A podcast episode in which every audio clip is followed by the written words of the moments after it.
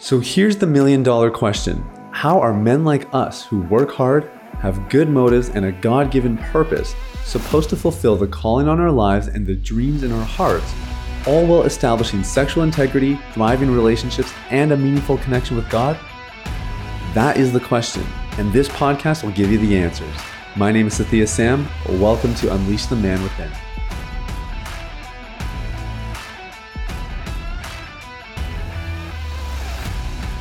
What's up, everybody? It's Sathiya Sam. Welcome to Unleash the Man Within. Hope you guys are having an amazing day. I'm so excited to just be talking with you, and I want to thank you so much for listening. You guys have no idea how much it means to me. Uh, the podcast has grown tremendously in the last month, so especially if you're a new listener, thank you. Thanks for being here. I hope you're finding the content valuable, and I want to let you know that I don't I don't try to present myself as like this expert podcaster. I'm learning, I'm growing. The podcast has only been around since uh, May of 2021. So we're new to this, we're learning, we're growing all the time. And if you have any feedback of any kind from me, I welcome it with open arms. Uh, we, I mean, we vet everything. You know, some feedback we get is more helpful than others, but I, I just, I always appreciate people who are willing uh, to, yeah, to share their thoughts with me and uh, and give me some useful constructive criticism, suggestions, recommendations, encouragement helps a lot too. Um, so that would just uh, that would mean the world to me. And if you have really benefited from our content, one thing you can do in return is just a small favor to ask is to leave a rating and a review on iTunes, on Spotify, Overcast, whatever it is that you use to listen. That just lets other people like you know, hey, this content is good, it's actually valuable, and it could help you in your journey to complete freedom. Today, we are talking about a really important uh, concept, and that is what I like to call Big Al. Now, you might be wondering who is Big Al? What is Big Al? And if you give me just a couple of moments, you're going to find out exactly what it is. I don't know if you watched The Social Dilemma, but I did back when it was kind of, you know, uh, it, it, it, sort of peaked during the pandemic, didn't it? They, they released it at the right time. And it was a fascinating, fascinating, fascinating watch. Just to, uh, I guess, understand the the essence of social media, what it's really all about, what their goals are, the, the goals of the social media company, and some of the decisions that they've made over the years, and you know the arguments, of course, whether or not those decisions were for our benefit or not. And it, was, I, I, think, the documentary was well done. I thought it was really informing, um, or informative rather, and you know, a, a little bit provocative. Like you're kind of like, oh my gosh, like this is what's happening when I when I engage with social media. I don't know if this is something I want to have in my life. And the interesting thing is like social media usage hasn't really gone down since that movie came out. It, it it's so fascinating to me. It it sort of speaks actually into why when you when you tell somebody about how terrible porn is for their brain, for their body, uh, when you talk about the dire conditions that a lot of these porn stars are in during the recording and the production of these videos. Uh, when you talk about all the human trafficking that you're supporting when you watch pornography, you, you would think, like logically, that people would say, oh my gosh, that's awful. I'm not going to watch porn anymore. But watching porn is a right brained decision often. It, it is not a rational decision, it is made emotionally and because it is made emotionally, logical arguments don't really do the trick. They they can be useful for a certain period of time. They're generally not that useful long term. And I, I think the dynamic would just be the same. Uh, all of that is to say, like, people have watched this documentary, they're aware of the harmful effects. I think some people maybe stopped using their devices as much for a period of time, but are probably back to normal now because, again, the way we engage with our devices is much more emotional, and the emotional parts of our brain are very compelling. A lot of the research shows that um, how we communicate in relationships, how we buy, um, how we make decisions day to day, the habits, the routines, or lack thereof, a lot of these things are actually emotional decisions. And we would be wise then to understand our emotional brains and how we can uh, regulate them as effectively as possible so that we're harnessing that part of our brains. But then, secondly, um, if there's anything we can do to prevent them from, you know, hijacking our lives and us getting caught into these addictions to social media and whatever else. Now, I, I titled this episode Beware of Big Al because I personally believe that Big Al is the cause of a majority of the detriments of social media. You know, the the statistics show that we are probably the most disconnected people on the planet. Now, I, again, I there's no research that would actually make that claim. That's Sathiya's own claim based on some of the research he's read, which is just showing that the rates of isolation, the feelings of loneliness, th- those are at all time highs. And so I kind of equate that with disconnection. People might argue with me on that, but you know, you know what I mean. Our our connections and relationships are not necessarily getting stronger, despite all these technological developments that allow us to connect in ways that we couldn't have even dreamt of 20 years ago. But the, the connection piece is only one part of it. I mean, rates of anxiety are sky high, especially in Gen Z right now. And there's really no end in sight. And, and a lot of that is at least influenced or, or caused, depending on who you talk to, by social media. And it's really interesting because actually, it's not social media that causes these. You know, it's not Facebook or, or, or Instagram per se. That is the front facing brand, but it is actually the back end that is so dangerous. And that back end is what I like to call Big Al. Now, programmers and developers call it the algorithm. I've just, you know, cutely named it Big Al. But we need to all beware of Big Al because the, the way the algorithms work is they are constantly trying to get you to click, they're trying to get you to watch, to stay, to engage on their platform. And they will do whatever they can to do so. And when I say they, I mean he. And when I say he, I mean big flippin' Al. That's what the algorithm does. All, the, all they're trying to do is trying to keep you hooked on their platform. And if you're not going to stay long, then they want you to come back again soon. So that is their goal, period. And as we've learned and as we've seen, a lot of these big tech companies are basically willing to fulfill that goal at any price, any cost to humanity. They would rather do a little bit of cleanup after than be more preventative and ask, okay, is this actually going to help somebody or hurt them? And that that was sort of my main takeaways from uh, the social dilemma. Now, this is a podcast about primarily overcoming porn addiction, and where this comes into play is honestly it's multifactorial. I wish we could talk about all of them today, but just a few things off the top of my head. Number one, the social media algorithm is is going to pay attention to what how long you stay on a photo. It's going to pay attention to the profiles you follow, the images that you like so just think about that. If you have a, an attractive friend who posts pictures of herself or himself on Instagram, and you might scroll through Instagram, you pause every once in a while, but when their pictures come up, you pause just a little bit longer. Okay, nothing crazy, just a little bit longer. Big Al knows. Big Al sees what you do. It sounds so like ominous and sinister, like like uh, the big bad guy watch, watching your shoulder. Big Big Al's not judging you, right? It's not it's not that kind of thing. But Big Al just makes a note. Okay, yeah, yeah, he watched a little bit longer. He likes this kind of content, and that's going to affect the kind of content that you see in your newsfeed. It's going to affect the kind of content that you see in the advertisements. So if you start to get exhausted, or you're like, I'm so sick of these ads.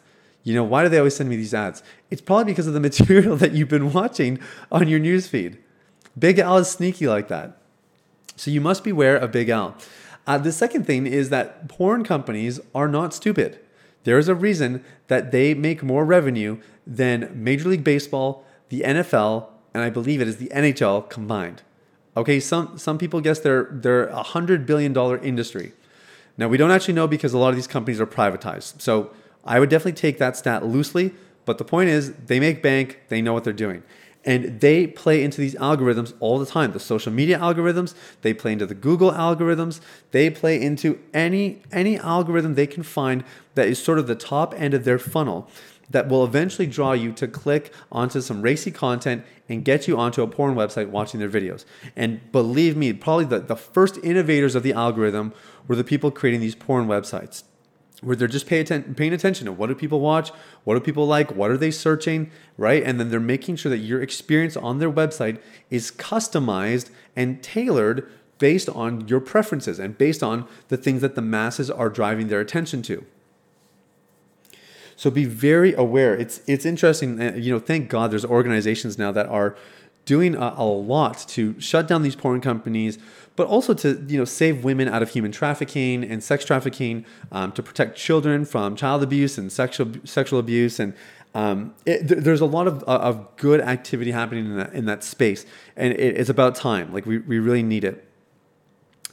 But it's it's interesting because if you start to listen to some of these stories of you know 14 year old girls who who are just who are getting sold by their by their parents, getting sold by their parents to their friends to have for the night, have for the night, quote unquote. You find out that a lot of these people who have these experiences are actually groomed on online, social media or elsewhere. Now, I realize I'm not talking to 14 year old girls. I'm, a majority of you listening are grown men. Maybe you have a daughter who's a 14 year old girl. That would be something to think about and something to be aware of. But the reason I mention it is because that, that's just one demographic, and this is how they target them. But if you think that's the only demographic that's being targeted online for these kind of sinister behaviors, you can think again. Trust me, you are being targeted. They, they want you to be in their funnels, they want you to be in their system, on their radar. And even if they just get you on the outer edge, they will just pull you in little by little by little by little. And when I say they, I mean he. And when I say he, I mean Big Al. So you have to beware the algorithm. Now, there are things you can do. You can go into incognito mode if you're a, a Chrome user. I'm sure there's um, equivalents for you know Firefox, Internet Explorer, Safari, whatever it might be. And that's where, of course, they're not tracking your cookies. Um, they're not. They're just not able to really gain as much information on you. But the danger, of course, in those modes is there's also no browser history.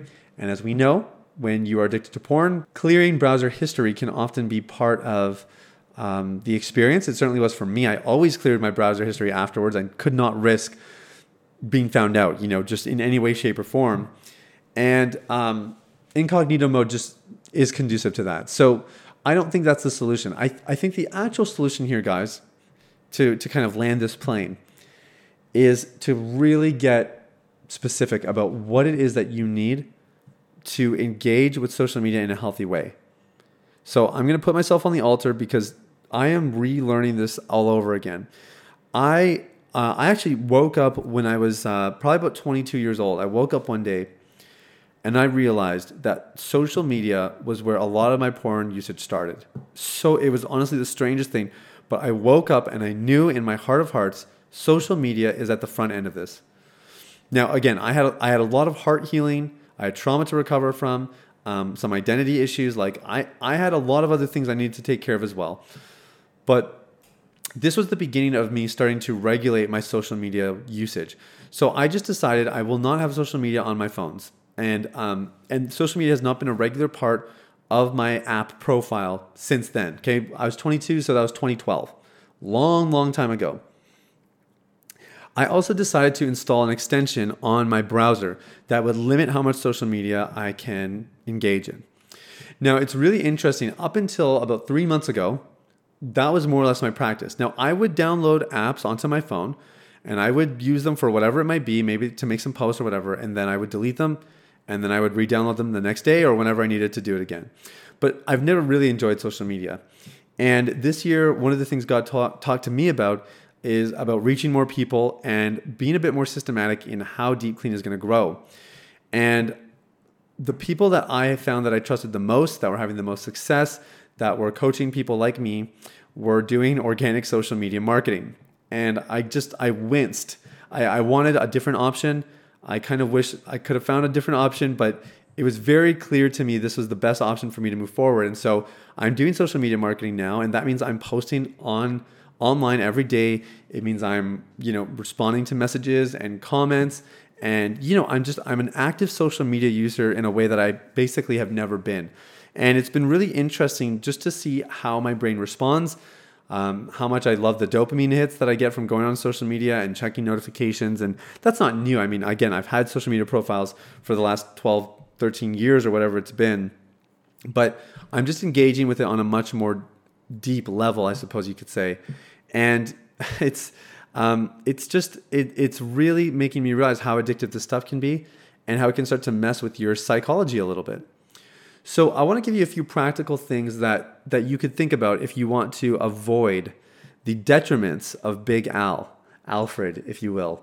Um, number one is I would I would really limit your social media usage. If you don't need it for business, if it's purely uh, just for personal use, get it off your devices. Get it off your devices, um, and just just use it on your laptop or your desktop as you need it.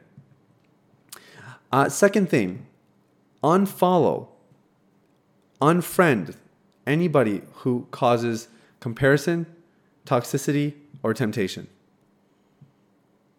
So just get them out of your life, get them out of your newsfeed. Okay? And the third thing is get some accountability. So making these adjustments is really hard alone. And admittedly, that's what I've been doing. Like I've been I've been aware of like, okay, well, I'm I'm I'm going to social media a little bit more than I normally do. Because I'm just it's a regular part of my life now. So I, I have to engage with it differently. Um, but I need I need some accountability. You know, I, I need somebody to just say, hey, how, how are you doing with the social media stuff? Uh, do you need any help? Because if I don't, then I'm I'm doing this alone and I'm violating like principle number one, which is if you want to make radical changes in your life, get a community, right? Like plug in. And I'll add I'll add one last thing as a bonus, which is that um, you know it, it, it would be useful for you to decide what does social media offer you. Like when you think about why you love social media, or why you spend, you know, 45 minutes or an hour a day on it or whatever it might be. Why? What does it really offer you? What could you do with that time instead? You know, what, what do you get back if you give it up? I, I would love to hear some of those answers. I think that'd be pretty fascinating. But um, but all of this is to say, guys, is we um, we are not going to live in a world void of algorithms, probably ever again. And so you and I have to kind of do our part to just learn how we're going to handle the algorithm so that it is serving us and we are not serving it. Because once we're serving it, it's a, it's a, it's a slippery slope. It's, um, it's a bit of a fall from there. So I think that's everything for today. I want to encourage you guys uh, take some action on this. Okay, don't don't just listen. Uh, be a doer. Figure out how you can apply this to your life and uh, build a healthy relationship with social media. You will be so glad you did. And um, and I know, I know for me, one of the other things I'm doing, just to let you a little bit further into my life, is I'm I'm learning the system here for how to do some social media marketing because I am going to hire somebody to do it for me. In fact, I have somebody starting on my team. Uh, next week, they're going to start taking over the responsibilities for it a little bit, and we're going to start running it. But he's um, he's going to ultimately be doing it for me. So again, there's eh, there's always different ways to make it work. Everybody's got their own thing, um, but you need to do what's going to be helpful for you, what's going to be healthy for you, and what's ultimately going to further you into the calling that God's placed on your life. Don't uh, don't settle for anything less. Much love to you guys. Thank you so much for listening. Have an amazing day. We'll talk soon. Bye bye. Hey everybody, it's Sathiya again. Thanks for listening to Unleash the Man Within. I wanted to take a quick moment to let you know about a free ebook that I wrote for you called The Ultimate Guide to Porn Recovery. It provides a basic framework for the recovery process and a few of my top tips completely free of charge.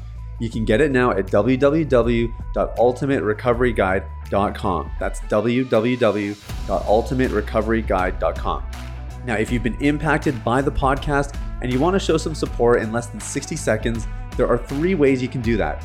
First, you can leave a rating or review on your podcast platform.